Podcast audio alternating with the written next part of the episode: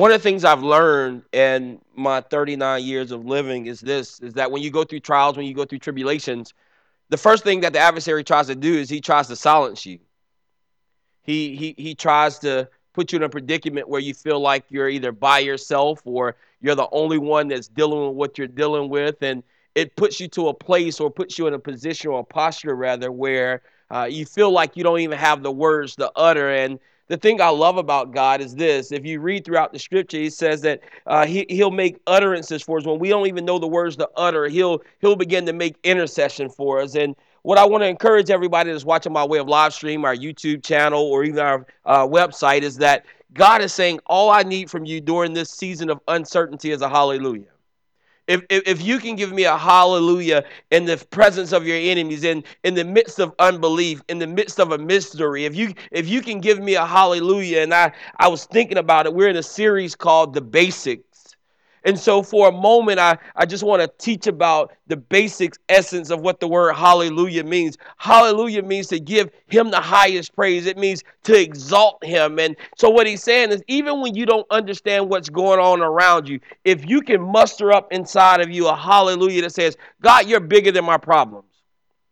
God, you're bigger than what I can't see. God, you're bigger than what I can't feel. God, you're bigger than what I don't know. Then I believe without a shadow of a doubt, then it'll put your heart into a position where then God can begin to come in and move and begin to mend some things and put some stuff together. So, my prayer to you this morning is that the song that we just got finished hearing uh, from Justin would be a prophetic utterance that'll take us through this season of uncertainty that many of you guys find yourselves in. So we give you, we, we, we honor you. We thank you for tuning in this morning. Uh, we believe indeed that there is a word that I believe that God has ordained for this hour. Um, a word that'll help push us into the uh, next season of our lives. I, I was I want to start with a story. I, I was listening to uh, YouTube the other day at work, and I was uh, listening to a story about two guys. They, they went to college somewhere uh, in California, and so they had saved up a lot of money and they said, well, what we want to do during the summer is we want to take a trip to India.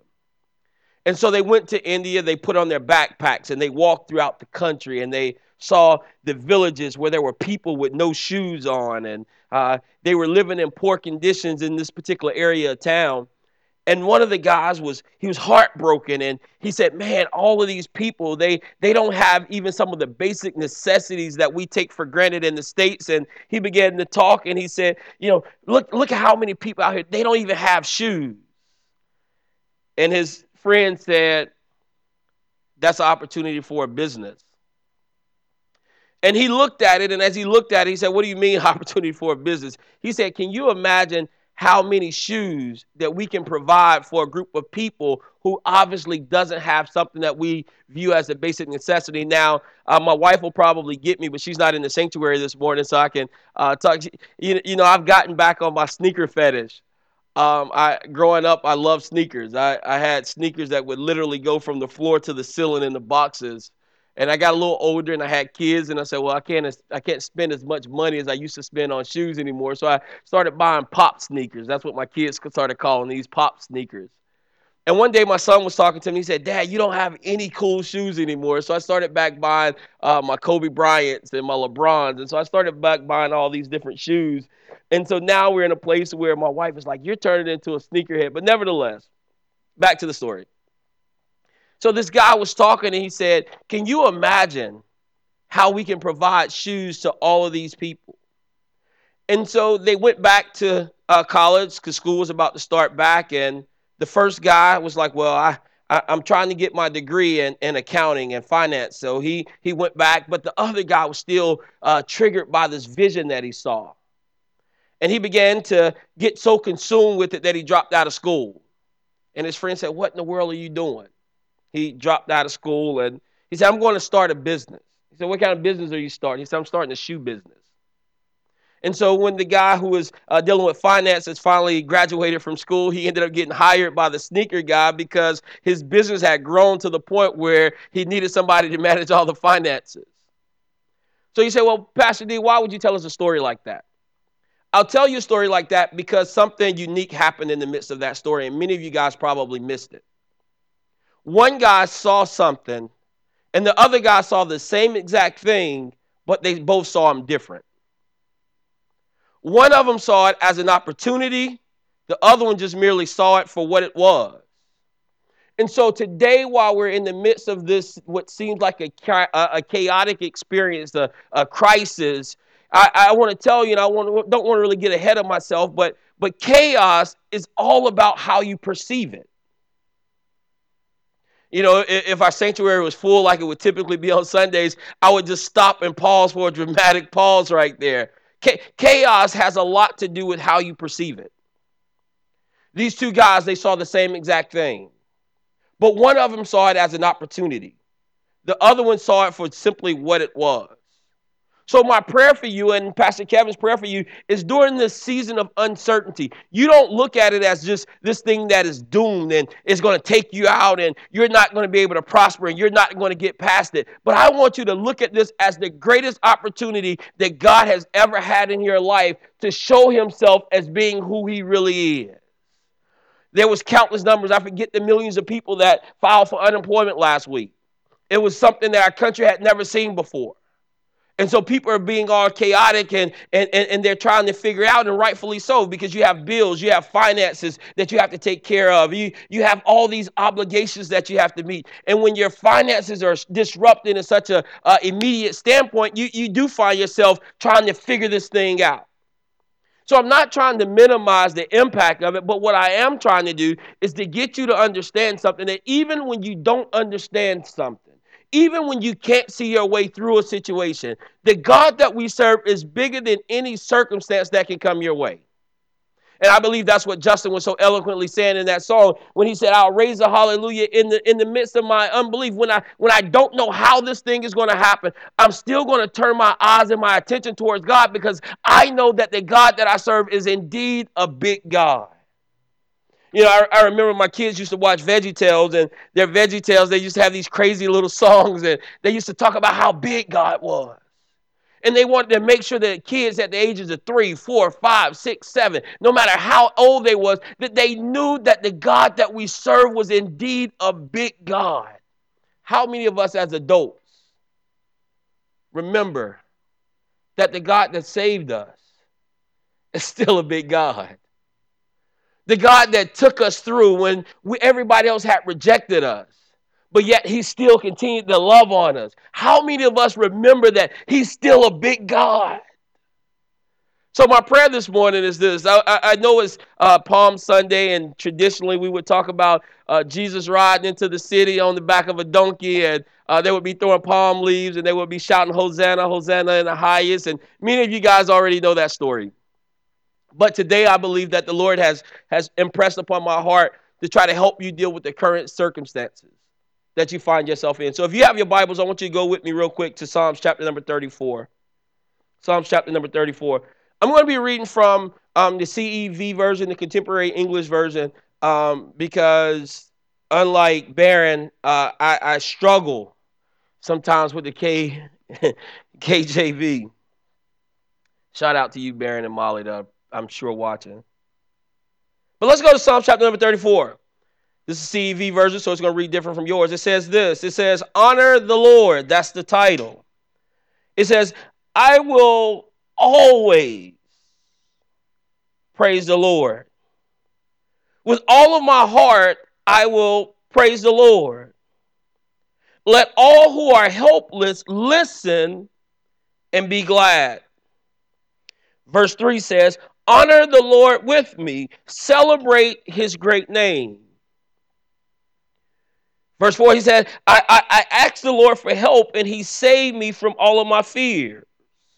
Some of you guys today, you have fears because you don't know how you're you're going to make it from this month to the next month. But but but the psalmist even here, he said, "I asked the Lord for help, and the Lord saved me from all of my fears." And one of the things I love about God, and one of the things I love about uh, a family and a grandmother who was uh, an avid uh, prayer, she she would always remind me, Pastor Kevin, she would say that God is no respecter of persons. So so so if He can do it for Justin, He can do it for me. If, if, if, he can do it for me, he can do it for you. If he if he can do it for you, he can do it for the person across town. He if he do it for the person across town, he can do it for the person in New York. If he can do it for New York, he can do it for the person in Washington State. If he can do it for Washington State, he'll do it for someone down in Louisiana. He's no respecter of persons. So the psalmist knew right then and there. He said that uh, it, he, he said, I asked the Lord for help. And in his gracious ways, it says, He saved me from all of my fears. Verse 5 says, Keep your eyes on the Lord. I want to tell you, and I want to encourage each and every last one of you guys that are watching this or that'll watch it later on. I, I want to tell you to keep your eyes on the Lord. Don't, don't, don't be distracted. Don't allow your circumstances, don't allow your feelings, don't allow your emotions to cause you to take your eyes off of the Lord. Because what will happen is when you take your eyes off of the Lord, you'll begin to miss what He's trying to do. I, there's a new series coming out. It's a, a sitcom or something that's coming out about, I think it's David Blaine, the, the, the magician guy and he has all these guys, LeBron James, and all these celebrities, and they're all gathered around him, and he's doing these card tricks. And it's not that he has power; it's that he knows how to manipulate. He, he he knows that if I can distract you for a split second, you'll miss it, and I'll get you to believe what I want you to believe. But God is saying, I, I, I, need you to keep your eyes on me because during this season, I don't need you to be distracted. I don't need you to doubt. I simply need you to trust me because the Bible says that he has the world in his hand. Verse 5 goes on to say, uh, you, will, you will shine like the sun and, uh, and never blush with shame. I was a nobody, but I prayed, and the Lord saved me from all of my troubles. I want to read one more verse, and then we'll give you a little bit of background and give you hopefully some points that'll help you uh, make it through this season of uncertainty. And that verse is number seven. It says, If you honor the Lord, his angel will protect you. Father, we thank you for an opportunity to dig in your word. Father, I pray even now that as I begin to dig a little bit deeper, every word that is said every point that's made would be a word that only you're saying and only a point that you're making. Father, hide me behind the rock as you hid Moses and just simply pass by so that I can see your glory. I feel you already, but, but, but Father, I need your angels to encamp out around me so that we can communicate one with another and then communicate with these your people. Father, we love you, we honor you, and we cherish you. For us in Jesus' name we pray. Amen. Now, now, Psalms chapter number 34. If we had to give you guys a subject or a thought, the thought or the subject would simply be um, how to be thankful during chaos. How to be thankful during chaos. I was looking at something earlier this week and I was uh, looking at what chaos does and, and what uh, crisis does. And here are some things that crisis or chaos does. And many of you guys that are home, you may be feeling these things already. And I promise you that if you hold on to the end of this message, you'll be able to understand and you'll be feeling a whole lot better. But one of the things that crisis or, or uh, uh, chaos does, it, it invokes fear. When, when, when chaos happens, usually people begin to become fearful. When crisis comes, typically people begin to uh, become depressed. When chaos happens, typically people uh, begin to get frustrated and, and then anxiety sets in and then they find themselves in a place of abandonment or worrying and, and they feel hopeless and uh, they, they, they, they, they feel uh, that there's a sense of loss. They, they feel like they're, they're, they're not who they used to be when chaos or crisis happens because they're no longer in control or the narrative or the story that's about to play out. And so that's how the adversary begins to move in because he'll play on your fear. He'll push you into a deeper place of depression. He'll try to make you more frustrated. He'll uh, try to make your anxiety grow out of the room. He, he'll try to put you in a place where you'll worry so much. But how many of you guys know that those things are no match for the God that we serve? Psalms 34 some of you guys may be familiar with the backstory of it. Some of you maybe not, maybe not. But I, I want to show you how uh, when we opened up the psalm, he was saying, I will bless the Lord at all times. He was, David was talking and he said, uh, Come on, I need you to praise the Lord with me. He began to talk about how he called upon the Lord and the Lord answered him and all of these great things. And for many of us, we read scripture and we get excited about the scripture, but we don't have the ability, or we haven't used our ability rather, to take the whole scripture and really dig into it to really get the fullness out of it. And so, Psalms uh, chapter number 34, if you go to 1 Samuel, uh, you can start at 18. We're not going to go there for the sake of time, but, but, but I want you to do this this week. If you go to 1 Samuel chapter number 18, you'll begin to understand what was really going on in the mind of David as he began to write this song. You see, it was uh, at this time in chapter number 18 where um, the, the king, uh, who was Saul at the time, he was in a place where he began to despise David he began to hear the people in the town begin to sing these songs as David walked through. They, they would say that they would sing this, Brantley. They would say, uh, Saul has killed his thousand, but David has killed his ten thousand. Now think about it. You're the king, and he they only attributed a thousand to you. But here's this little runt from Jesse's house that walks through. And as he strolls through town, they, they would say, That guy right there, he's the one that killed 10,000. But the king it was only a thousand. And so, David, not being a man that was boastful or bragging, he simply went through life. And in this particular season, uh, Saul began to get angry at David and he began to despise David and hate David. And as David began to simply try to move and do what God was calling him to do, Saul began to have a rage about himself. And this rage began to put Saul in a place where he, he, he, he, he first said, I want to, I'm going to kill this guy. How in the world is there somebody else in the kingdom that's getting more fanfare than me? Here I am, the king, but yet they're praising him. And so it began to invoke this fear and this anger and this animosity inside of Saul. And Saul began to concoct plans. He said, Well, if, if I can't kill him, then, then maybe I'll give him one of my daughters and, and he'll marry my daughter and he'll be my son in law. And, and, and I can manipulate this thing and make this thing work out. And when uh, David didn't want his daughter, then he said, Well, I, will make him a leader over this part of the army and, and maybe he'll get killed in war. He began to try to concoct all of these types of plans to kill David and Jonathan being uh, Saul's son, he began to have a friendship with David. And because of this friendship, God began to give him favor and began to give him insight on the mindset of Saul. And so, if we dig a deeper and we pull something from that, I believe this that even in the season of uncertainty, if we make a connection with God, He'll begin to give us insight on what's going on around us. Don't get so caught up in the other stuff around us, but you get caught up in God and He'll give you understanding of what's going on around us. Many of us, during the mix of this trial and this tribulations, none of us, many of us have, having simply yielded and said, Father, what is it that you want to show me during this season of uncertainty?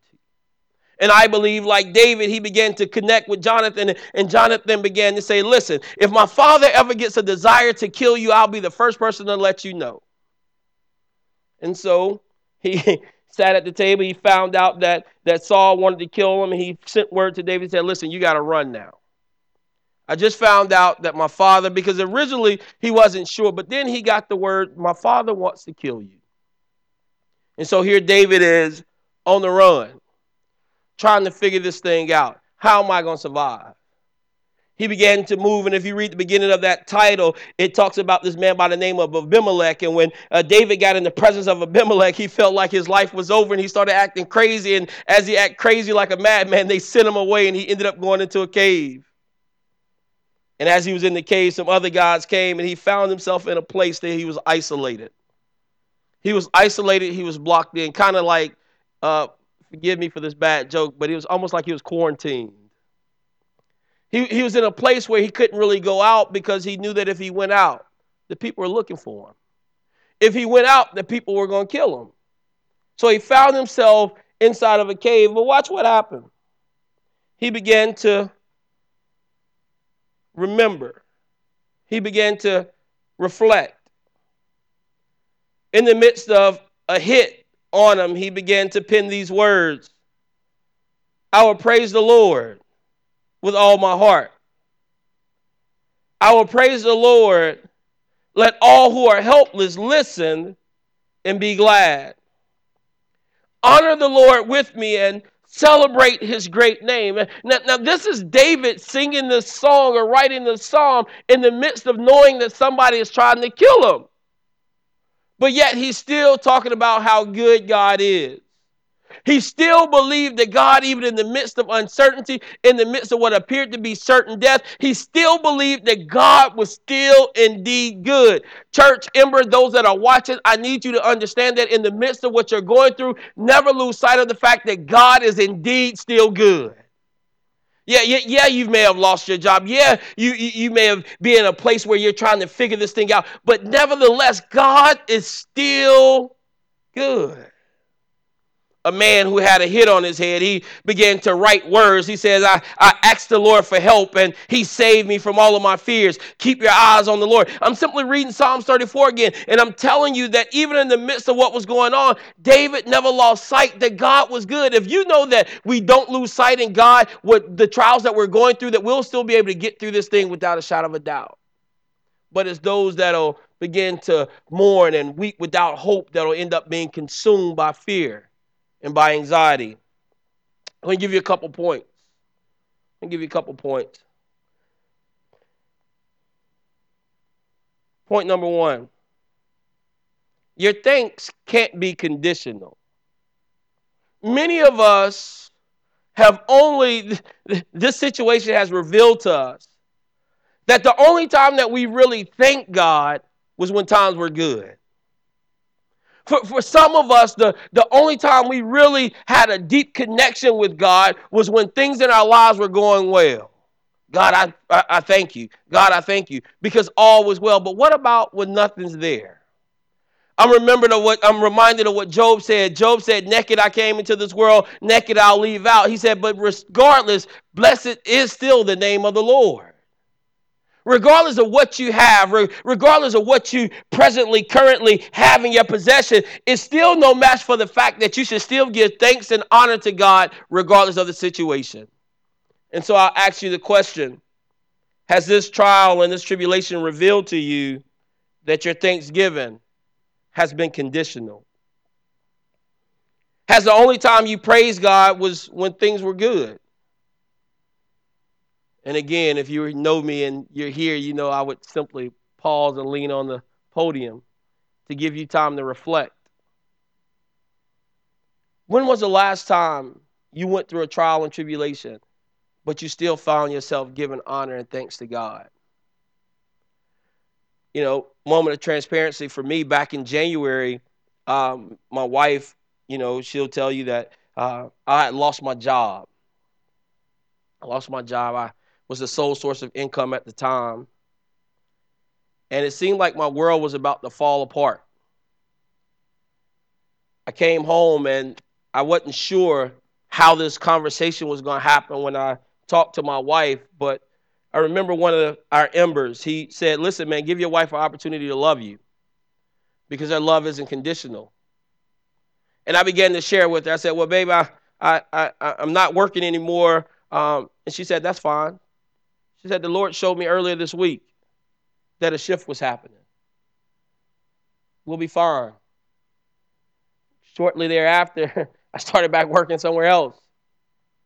So, why would you be so transparent, Pastor D? I'll be transparent because it was even in that moment of uncertainty, I still came to church and lifted up my hands and talked about how good God was. I, I still came and stood behind the same desk and began to lead other people in exhorting the name of God because I knew that God was still indeed good. So, in this moment of chaos, this moment of crisis, you have to remember that your thanksgiving cannot be conditional. Regardless if you've been laid off or furloughed, you still have to say, God, you're still good. You still have to believe deep down in your soul that God is still good. Point number two, and I need you to, to, to, to listen to this one. I'll, I'll, say it again because this was kind of deep. I may need you to even write it down again, and so you can really look at it because it, it, it, it's kind of wordy, but it's profound in the essence of how God gave it to me. He said this He said, Don't merely give thanks for the giving, but give thanks for the giver.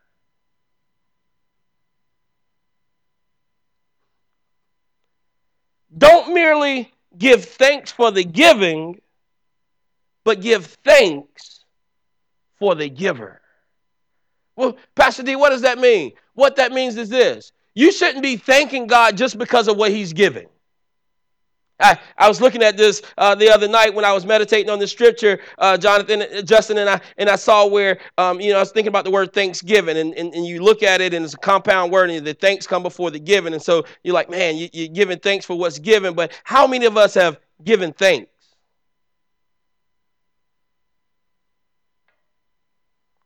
Yeah, that, that touch didn't it, Leslie? We, we, we, we, we, we, we know thanksgiving, and if you look at it, it, the thanks comes before the giving. But but but when you give thanks, you're you're, you're giving before you you're, you're giving this thanks to God because God is who He is. Many of us have gotten so conditioned that the only time we give thanks to God is when He's given something to us. But this is a season where I believe God is saying, I simply need you to give thanks to me for who I am. I, I, I need to have a relationship that's not reciprocal with you this season. I, I, I, don't want a reciprocal relationship this season. I don't want to get your thanks because of what I'm giving. I want to get your thanks because of who I am. I, I, I want to give I want to get thanks because of who I am. Because if you thank me for who I am, then your mind isn't on your circumstances or your situations, but it's on me. And if it's on me, then you'll realize that I hold your circumstances. Yeah. Yeah. That's better than y'all clapped. That's what we would say at Ember. But we have to get into a place where we love God so much that if He never does anything else, we still grateful to call Him friend. If, if, if He never gives us the things that we desire, we still thank Him for being who He is. If, if, if we never see the things that we desire from Him, we still thank Him for who He is.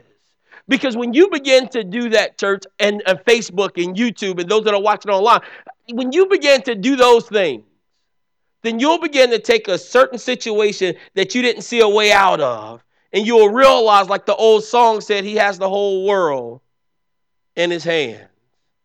Everything that goes on is in His hands. Everything that you have to deal with is in his hands. So, therefore, my challenge to you is this. Over the next couple days, don't give thanks for what he's giving you, but give thanks for who he is. God, I thank you for being who you are. God, I thank you when I wasn't worth saving. You still saved me.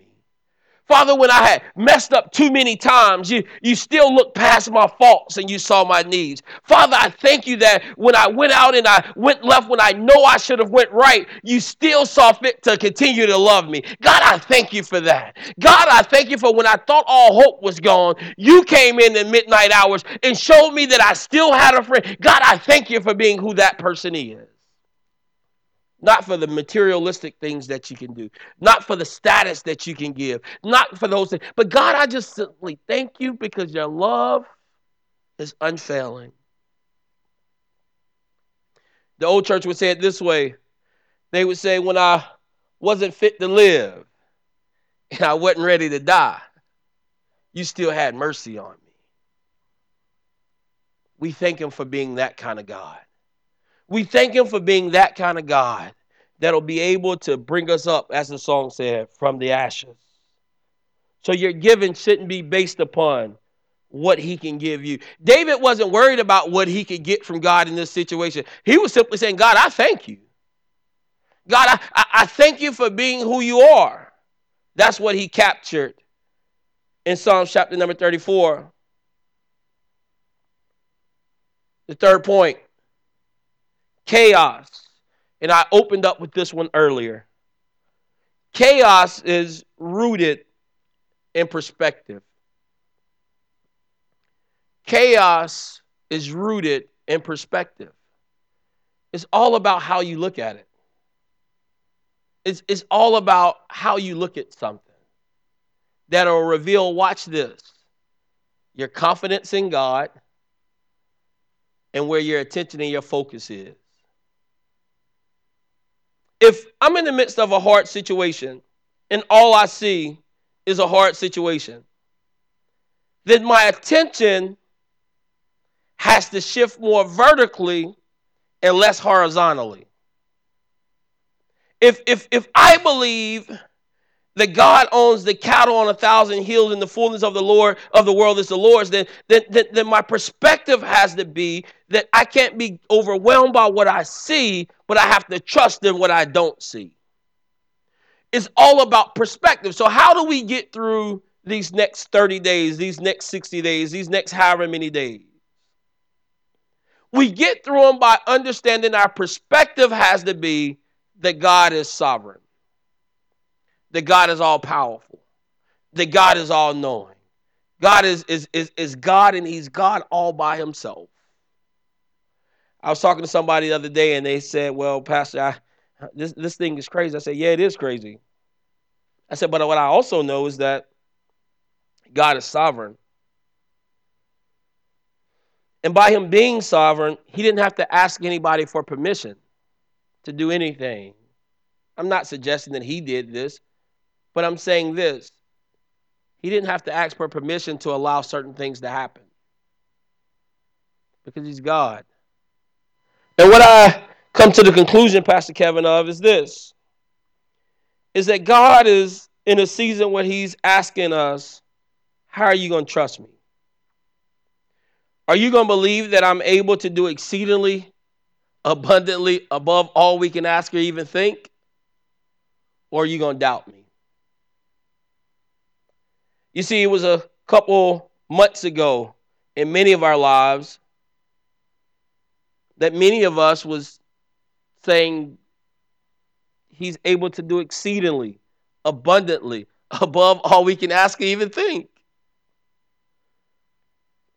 A couple months ago, many of us were saying there is no failure in God. A couple months ago, many of us were saying there is no lack in God. So I just believe that now is a time to prove if you really meant what you were saying. Do you believe that God can provide? Do you believe that God is in control? Do you believe that God is a protector? Do you believe those things about the nature of God? And I'll say this as I get ready to close. I love this church. I love the heart of this church. I love this ministry because as I look back over the years that, that we've been connected, the year and a half that we've been connected to this magnitude, I simply walk through how God has been preparing us for the season and the days to come. If you are a fan of our Facebook page, if you subscribe to our Facebook page or you liked our Facebook page, you can go back through our videos. And Pastor Kevin, I don't know if you remember this, but I was meditating on this last night. We did a whole series on the nature of God. We did a whole series. We did about four or five weeks preaching about the nature of God.